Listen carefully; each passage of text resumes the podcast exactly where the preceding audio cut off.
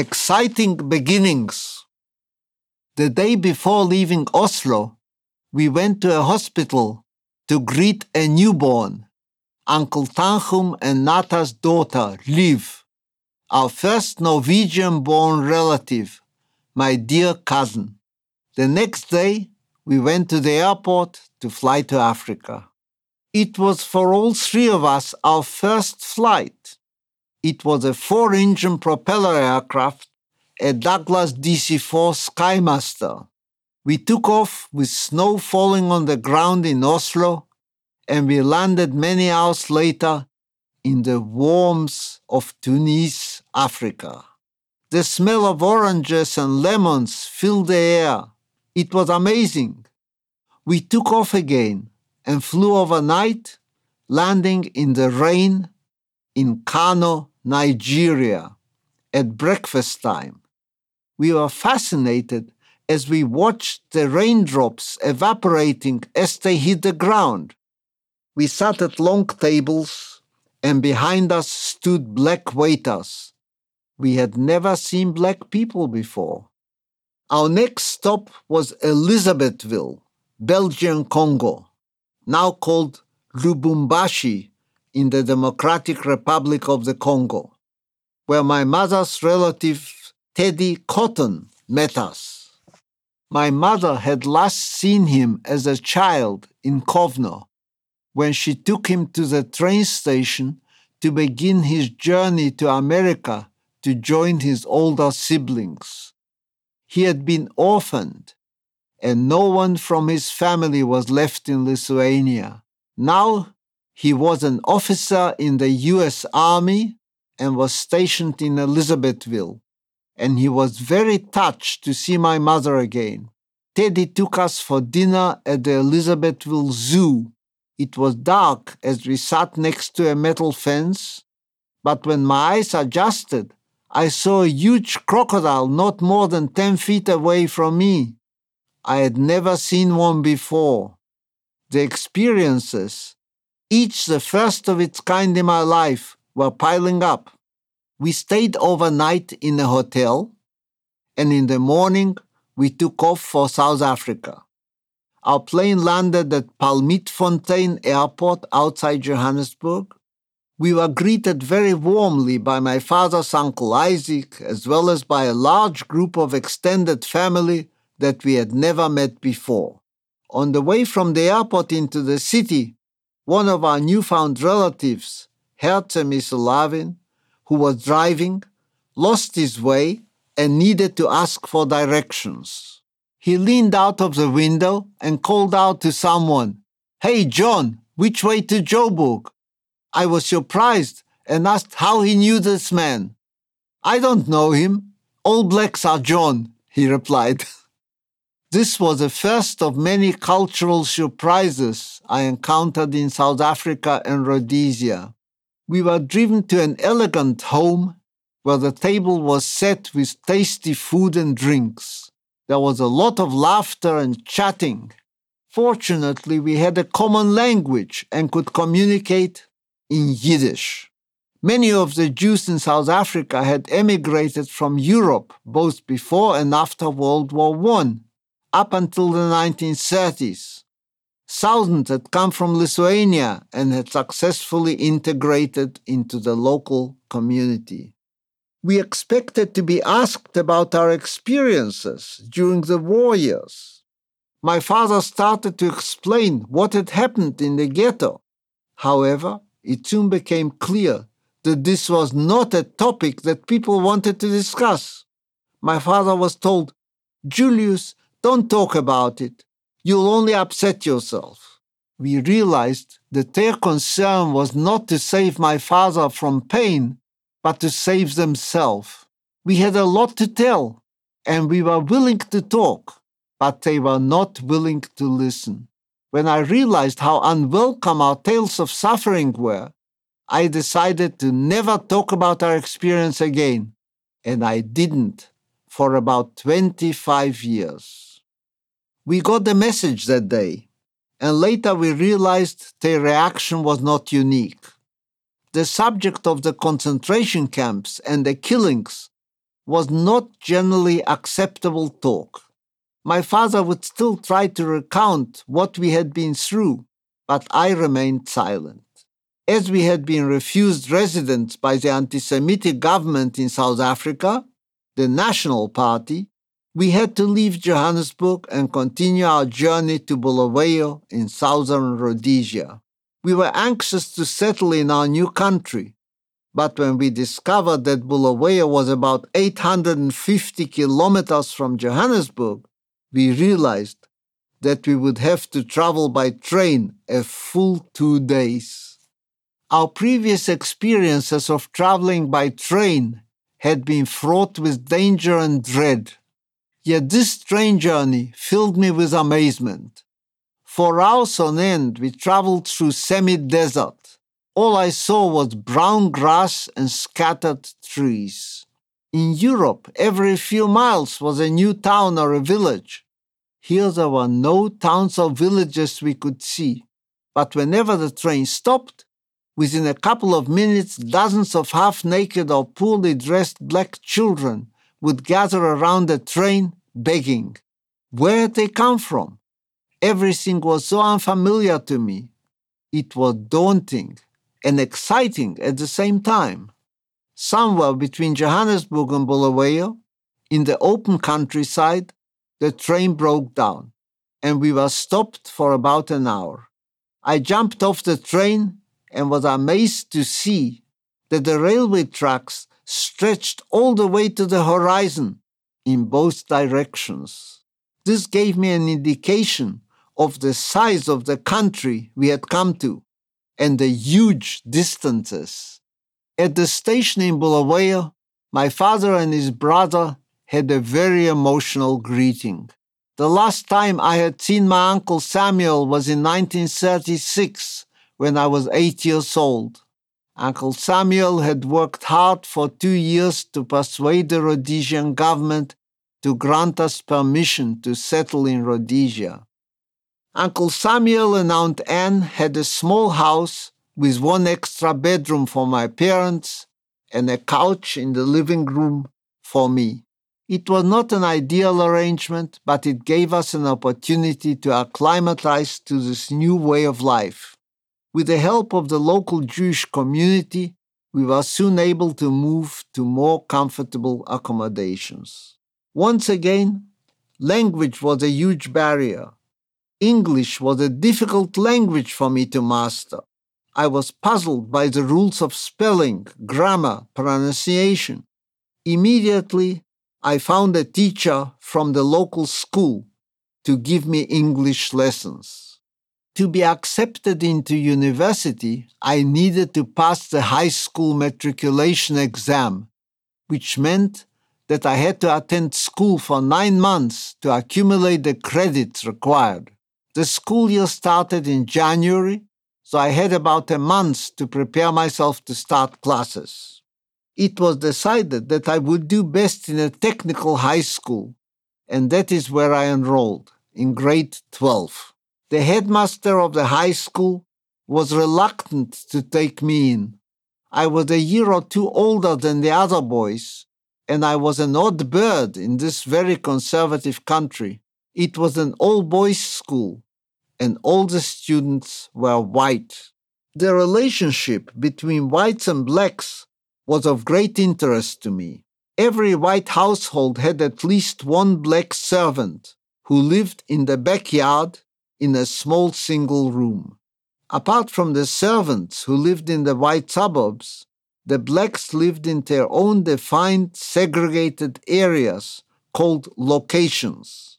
Later, the whole political situation changed dramatically, but in 1947, that was the accepted way of life for white people. I acquired a bicycle to get to school and rode down the huge streets wide enough for a wagon with oxen to do a 180 degree turn. At lunchtime, I escaped from the noisy schoolyard and cycled to the beautiful local park to eat my lunch.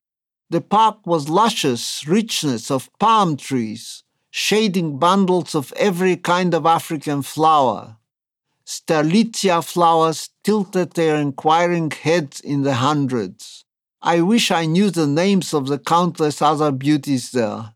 The grass was constantly being sprayed with water to keep the green carpet lush in the burning heat of the day. Palm trees were always my special love from afar in Lithuania. As a kid, I loved the pictures of palm trees on stamps, and I used to dream one day sitting under one.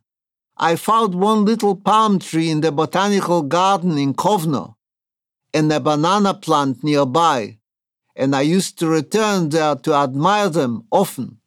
Now, in the Bulawayo Park, I was in palm heaven. I didn't know that leaving the school grounds was against the rules, so I was surprised when the headmaster called me to his office and asked me why I was leaving the school without permission. I told him, I love to sit under a palm tree and I look all the beautiful flowers. He looked at me strangely and he said, All right, but be discreet. the boys had some fun with me too. Once we had to study a Shakespeare sonnet, and there was nothing the boys hated more than poetry. When they read those beautiful words, it sounded to me like they were chopping wood. I said that aloud, so the boys shouted, Okay, Gotz, so you read it. So, with my broken English and terrible accent, but with all my heart, I read all 14 lines of Shakespeare's famous sonnet, Shall I compare thee to a summer's day? The boys were literally rolling on the floor with laughter. Even the polite teacher cracked a smile. I had no trouble getting a passing mark in maths, physics, drafting, and German. I read an English newspaper every day with a dictionary at my side. And wanting to be sure to pass the English exam, I went for private lessons and wrote two compositions a week. My teacher would mark the errors with a red pencil, and I would go home and rewrite them. I worked very hard. I chose to write about current events, philosophy, book reviews, astronomy, relationships, and even about my neighbor's dog. At the bottom of one essay, the teacher wrote, I admire and I despair. But I learned to write a simple English sentence whose structure was clear to me. I passed the final English exam with an A, and I passed German with distinction. I also learned to drive, although we did not own a car for a good while. At the school, we had a cadets group, and everyone had to belong. Since Rhodesia was a British colony, everything was run by the rules of the British Army. Officers came and lined us up, and we marched through the streets to the shooting range. We were instructed to march with our arms swinging. I felt embarrassed, swinging my arms like a wild man. I glanced around, concerned about what my friends were thinking, and an officer reprimanded me. When we got to the rifle range, I discovered that all my classmates knew how to use a rifle. Most of them had one of their own. I had to tell an officer that I had never fired a rifle and asked if he would kindly show me how to use it. He lay down on the ground next to me, explained everything very patiently, and then I fired the rifle several times with reasonable accuracy. I was very excited about this new skill. Later, when we had discussions with the officer about strategy on the battlefield, how to get out from the trenches and take an enemy position, I participated with interest. I began exploring the countryside. The large hills of bare rock were sometimes a challenge to climb. Cecil Rhodes, the British Empire builder who led the occupation of Rhodesia for the British, is buried at Matobo, one such bare hill near Bulawayo. I came to love the many landscapes of Rhodesia. Depending on the season, they changed from lush to totally dry and yellow. In Bulawayo, the Jewish community was small, but there was an active cultural life in this far corner of Africa. I joined the Zionist youth organization and made friends. My uncle Samuel was a chairman of several Jewish organizations and arranged lectures. Lecturers came from South Africa and Israel, and the reception was always warm and well attended. At a Jewish club, I learned to play snooker. I was accepted into the circle of a Jewish family that had escaped from Hitler's Germany, and one of their daughters became a close friend of mine. This family was voraciously passionate about classical music. In addition to attending every possible local classical concert and criticizing it viciously after, the local standard of music was considered very low. They attended only for lack of better options. They held musical evenings at their home with great decorum. They had a vast collection of vinyl records and the best equipment on which to play them. A group of regulars, all refugees from Germany, attended the concerts, and I was invited too everyone came dressed almost formally and sat absolutely still during the performance. Cuffs were frowned upon. Sneeze twice and you must banish yourself to another room. A program listing each musical number to be played, the conductors and main performers was distributed. After the concert, coffee was served in elegant, beautiful porcelain with some delicious cake baked by the hostess. During intermissions, there was polite, learned discussion about the music that had just been heard, even criticism by the more knowledgeable members of the circle. A critic was never criticized in turn, but an even finer point might be brought up by another. In that company, I learned a good deal about classical music and later in life attended concerts with pleasure. There was no university in Rhodesia, so I enrolled in the electrical engineering department at the University of the Witwatersrand, WITS, in Johannesburg. I departed from Bulawayo on the two day train journey, full of anticipation and excitement on my way to achieving my main goal in life. My father's uncle Isaac was true to his word and paid for my tuition and board. I moved into a rooming house that operated on absolute minimum standards, but it was located across the road from the university, and I could roll out of bed and be in class within 10 minutes. This was a big plus for me as I am not a morning person. Every day I thought about how lucky I was to have achieved my place where I was a diligent student.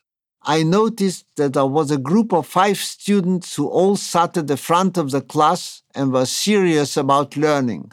So I attached myself to that group. We were always together, discussing the material, helping each other, going for lunch, talking politics. I made lifelong friends with two of them, Norman and John. Norman Morrison, a Jewish boy who was brilliant when it came to mathematics, later moved to the United States, obtained a doctorate, and made significant contributions to engineering science. I treasure all the books he has written.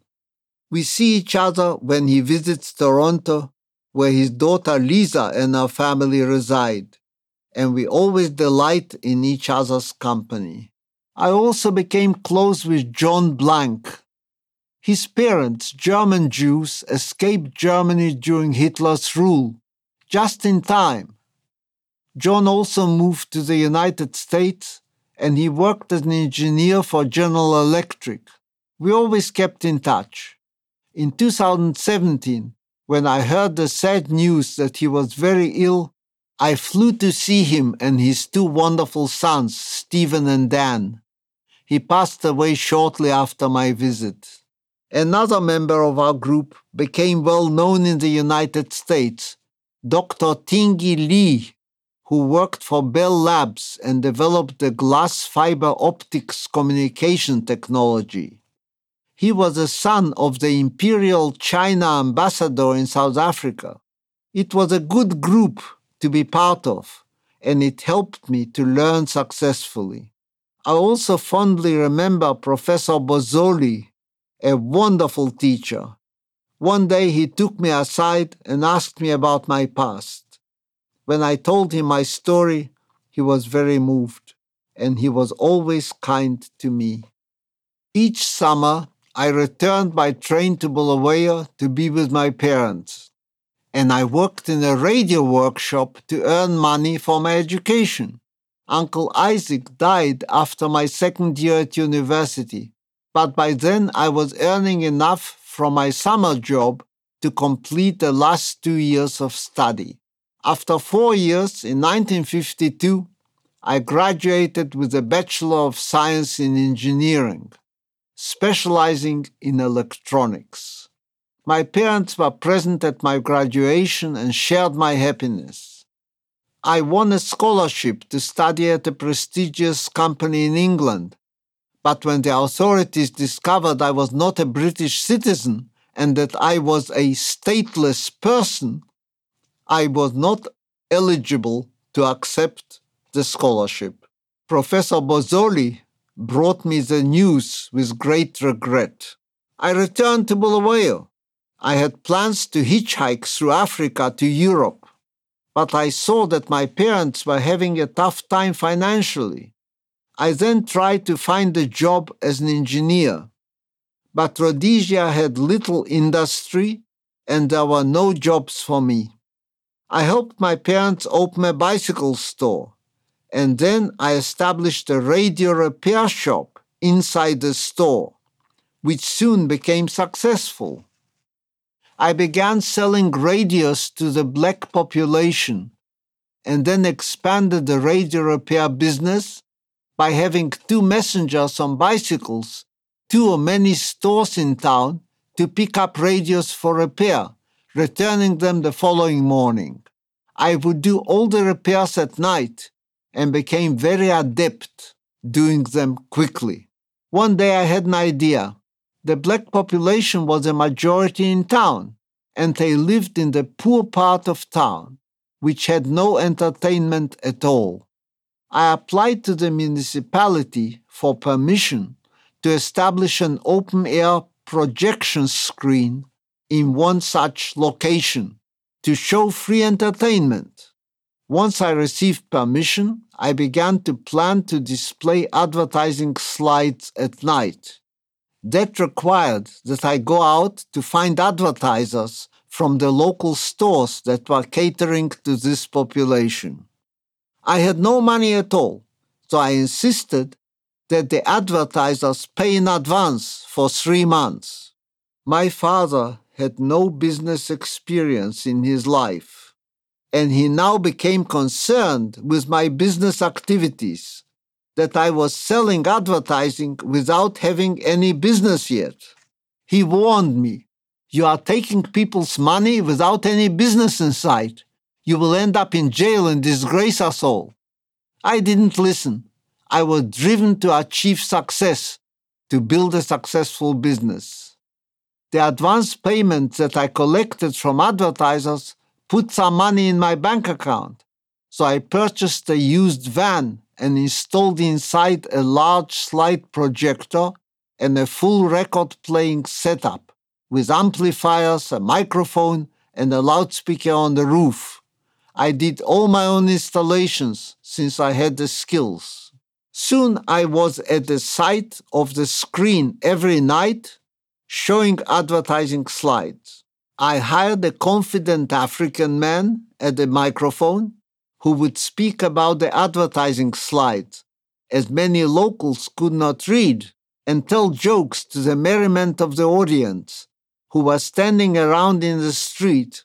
He spoke several local languages, so everyone in the crowd could understand him. I remember one joke. Hey, I was walking at night here, and a man comes over to me and asks for the time. So I look at my watch and I tell him it's 10 o'clock. Then he says, Have you seen a policeman around here? I say, No, I have not. So he pulls out a knife and demands I give him my watch. The audience was rolling with laughter. After a while, I expanded my screens to five separate locations in town, visiting each one once a week. Sometimes I had huge audiences, 3,000 people sitting on a sloping hill, with the screen below in the valley, and the projector van parked at the top of the hill. I persuaded an ad advertising agency in Johannesburg to come and see my business. Two executives arrived in Bulawayo, and one night I took them to see my show. We were driving through unlit, bumpy streets in the poor part of town, and my guests became very worried. They locked the car doors and asked if it was safe to be there. I reassured them. Then we arrived at the top of the hill, and I invited them to come out and see the audience below. They could barely believe what they were seeing. Several thousand people sitting on the ground and watching the presentations. After that, I persuaded them to give me animated films with an ad at the end for Coca Cola. And that became such a success that I started making films myself. I obtained a 16mm Paillard Bolex camera, read up on techniques, and filmed local sports events. These became extremely popular and people were asking for more of the same, which increased the value of my advertising sales. I also began to make primitive advertising films, including stop motion films, where inanimate objects move, such as a spoon spreading out tea leaves on a table with a brand of the tea etched on the white cloth. My audience marveled aloud at these films I also approached the record companies and proved to them that by playing new records by local artists, I could really promote sales of these records. I partnered with people who ran a newspaper that served the black population, and we outfitted two new vans, attached electric generators, and sent them out with our advertising and entertainment programs to the outlying villages. Then I had another plan for a business sound recording. I opened a recording studio together with a Scottish engineer. We developed two kinds of activities supplying amplifiers and loudspeakers for public events and recording music and speeches on vinyl records. My partner, Alistair, was an experienced recording engineer and had worked for the BBC in England. He was working for a local radio company, so it was a part time business for both of us. I was in charge of finding business, and then we both worked on filling the orders. I was very good at fixing sound issues at public events by installing networks of small loudspeakers across a room so that everyone could hear. Our business became very successful. I was busy day and night, running several companies at the same time, and I discovered that I loved it. I became convinced that I could start any company I wanted if I had an original concept and an idea of how it might succeed. Since my parents had never been in business, I never received any useful background knowledge. Business was all new to me, and I learned as I went along. It was not all work and no play for me, though. I wanted to explore the country, its vast empty spaces, the mountains, the bush. I came to love the land and its people. I felt keenly the injustices done to black people, and I was embarrassed to be a white man and to be part of such an oppressive system. But I had to be careful about expressing my thoughts on these matters to local white people. I joined a riding club and learned to ride horses. later leading groups of new riders through the bush. It is a wonderful feeling to go out riding through the countryside in the late afternoon, smell the smoke from village fires wafting through the air, and see the sun setting slowly. These were magical moments that I remember fondly. I also tried jumping on horseback. It is a special feeling when the horse bends its hind legs and takes a mighty jump upwards. I learned to stand up in the stirrups to, at that moment, as otherwise the mighty push from behind could send me flying forward over the horse's head. I wanted to own a rifle. All my teenage years I had guns pointing at me. Now I wanted to have one myself. There was very little paperwork involved for white people to obtain guns. I acquired a hunting rifle and a heavy revolver, and I learned to use them safely. I was thinking of learning to hunt, having read many books on famous African hunters. In Bulawayo, I met a man who told me that he and his friend were planning to go on a crocodile hunt. I met his friend Cecil, the leader, who was an experienced hunter, and he agreed to let me join. I helped them weld a boat from sheet iron. Including me, there were six men in the boat. The man who introduced me, Cecil the leader, an older man who had excellent eyesight and was known as a good spotter, and two other black African men who worked for Cecil. Cecil was planning to become a professional crocodile hunter, and this was his first attempt to see if he could make it pay. Crocodile skin is considered one of the finest and best, being soft and durable, but only the skin on the belly has these qualities. The top skin is covered in bones that can deflect arrows and spears. Only the belly on the crocodile can be sold, and the value is assessed per inch of the width of the skin. The skins needed to be rubbed with salt for preservation, so we brought bags of salt with us. We drove in Cecil's truck from Bulawayo to Victoria Falls where we lowered our boat into the Zambezi River. 50 kilometers upriver from the falls, the Zambezi is over a mile wide with islands in some places. Many crocodiles were sunning themselves on the islands, but they disappeared as soon as we got close. In Africa, the crocodile has the reputation of being the meanest and the most ferocious of animals it has earned the reputation as a people eater, and in its presence, caution and respect are always advised. The only way to hunt crocodiles is at night, when they float in the river hunting for fish. Cecil wore a miner's powerful light on his head to scan the river. Crocodile eyes shine red when caught in their headlights. I was told that they have crystals behind their retina that reflects light and makes their night vision possible. Voices can scare away the crocs, but the engine noise did not bother them. Cecil sat in front and waved his arms to indicate which way to direct the boat. I steered the motor following his instructions. When he located a crocodile, he waved his hands up and down, which meant slow down.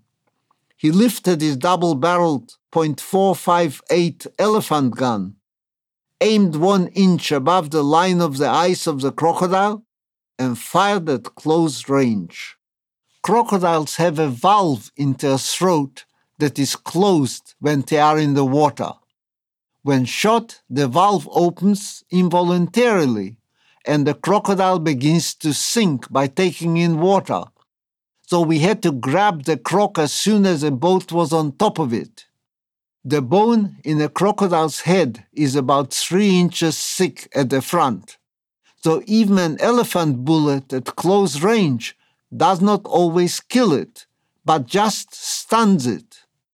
We shot three crocodiles that night, and brought them back to our camping spot on the shore.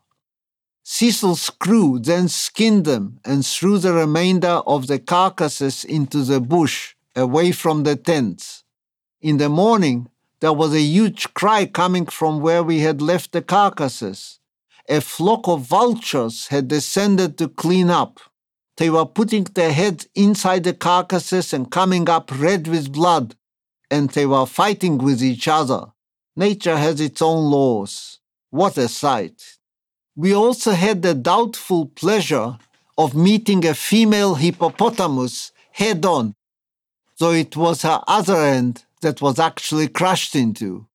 She was sleeping while standing in the high reeds close to shore and we didn't see her as we were steering the boat through the reeds. There are no brakes on the boat, and the prow hit her from behind in a very sensitive spot. With a mighty grunt, she threw herself sideways into the water, and the huge wave nearly tipped us over. We expected an attack, but none came. On another occasion, a male hippo took exception to our presence in his waters and swung his head against our boat. With his front tooth, he made a one inch hole in our steel boat, just below the waterline. Luckily, we were very close to shore. One night, as I was guiding the boat and contemplating the half moon shining on the dark water, a shot rang out, and Cecil shouted, Grab him before he sinks! I stuck my hand in the water and grabbed the leg of a crocodile, holding on as best I could. Two of my mates grabbed the other leg and its tail. The others leaned toward the other side of the boat to prevent it from tipping over. We dragged the 10 foot crocodile into the boat. I was at the engine, and the crocodile's head was beside my leg. I revved up the motor and we moved again. Then I felt something moving near my leg. So I picked up the flashlight and looked down. The crocodile's jaw was opening and closing right next to my leg. I shouted, Cecil, he's moving. Cecil told me to shoot the croc in the ear with my revolver.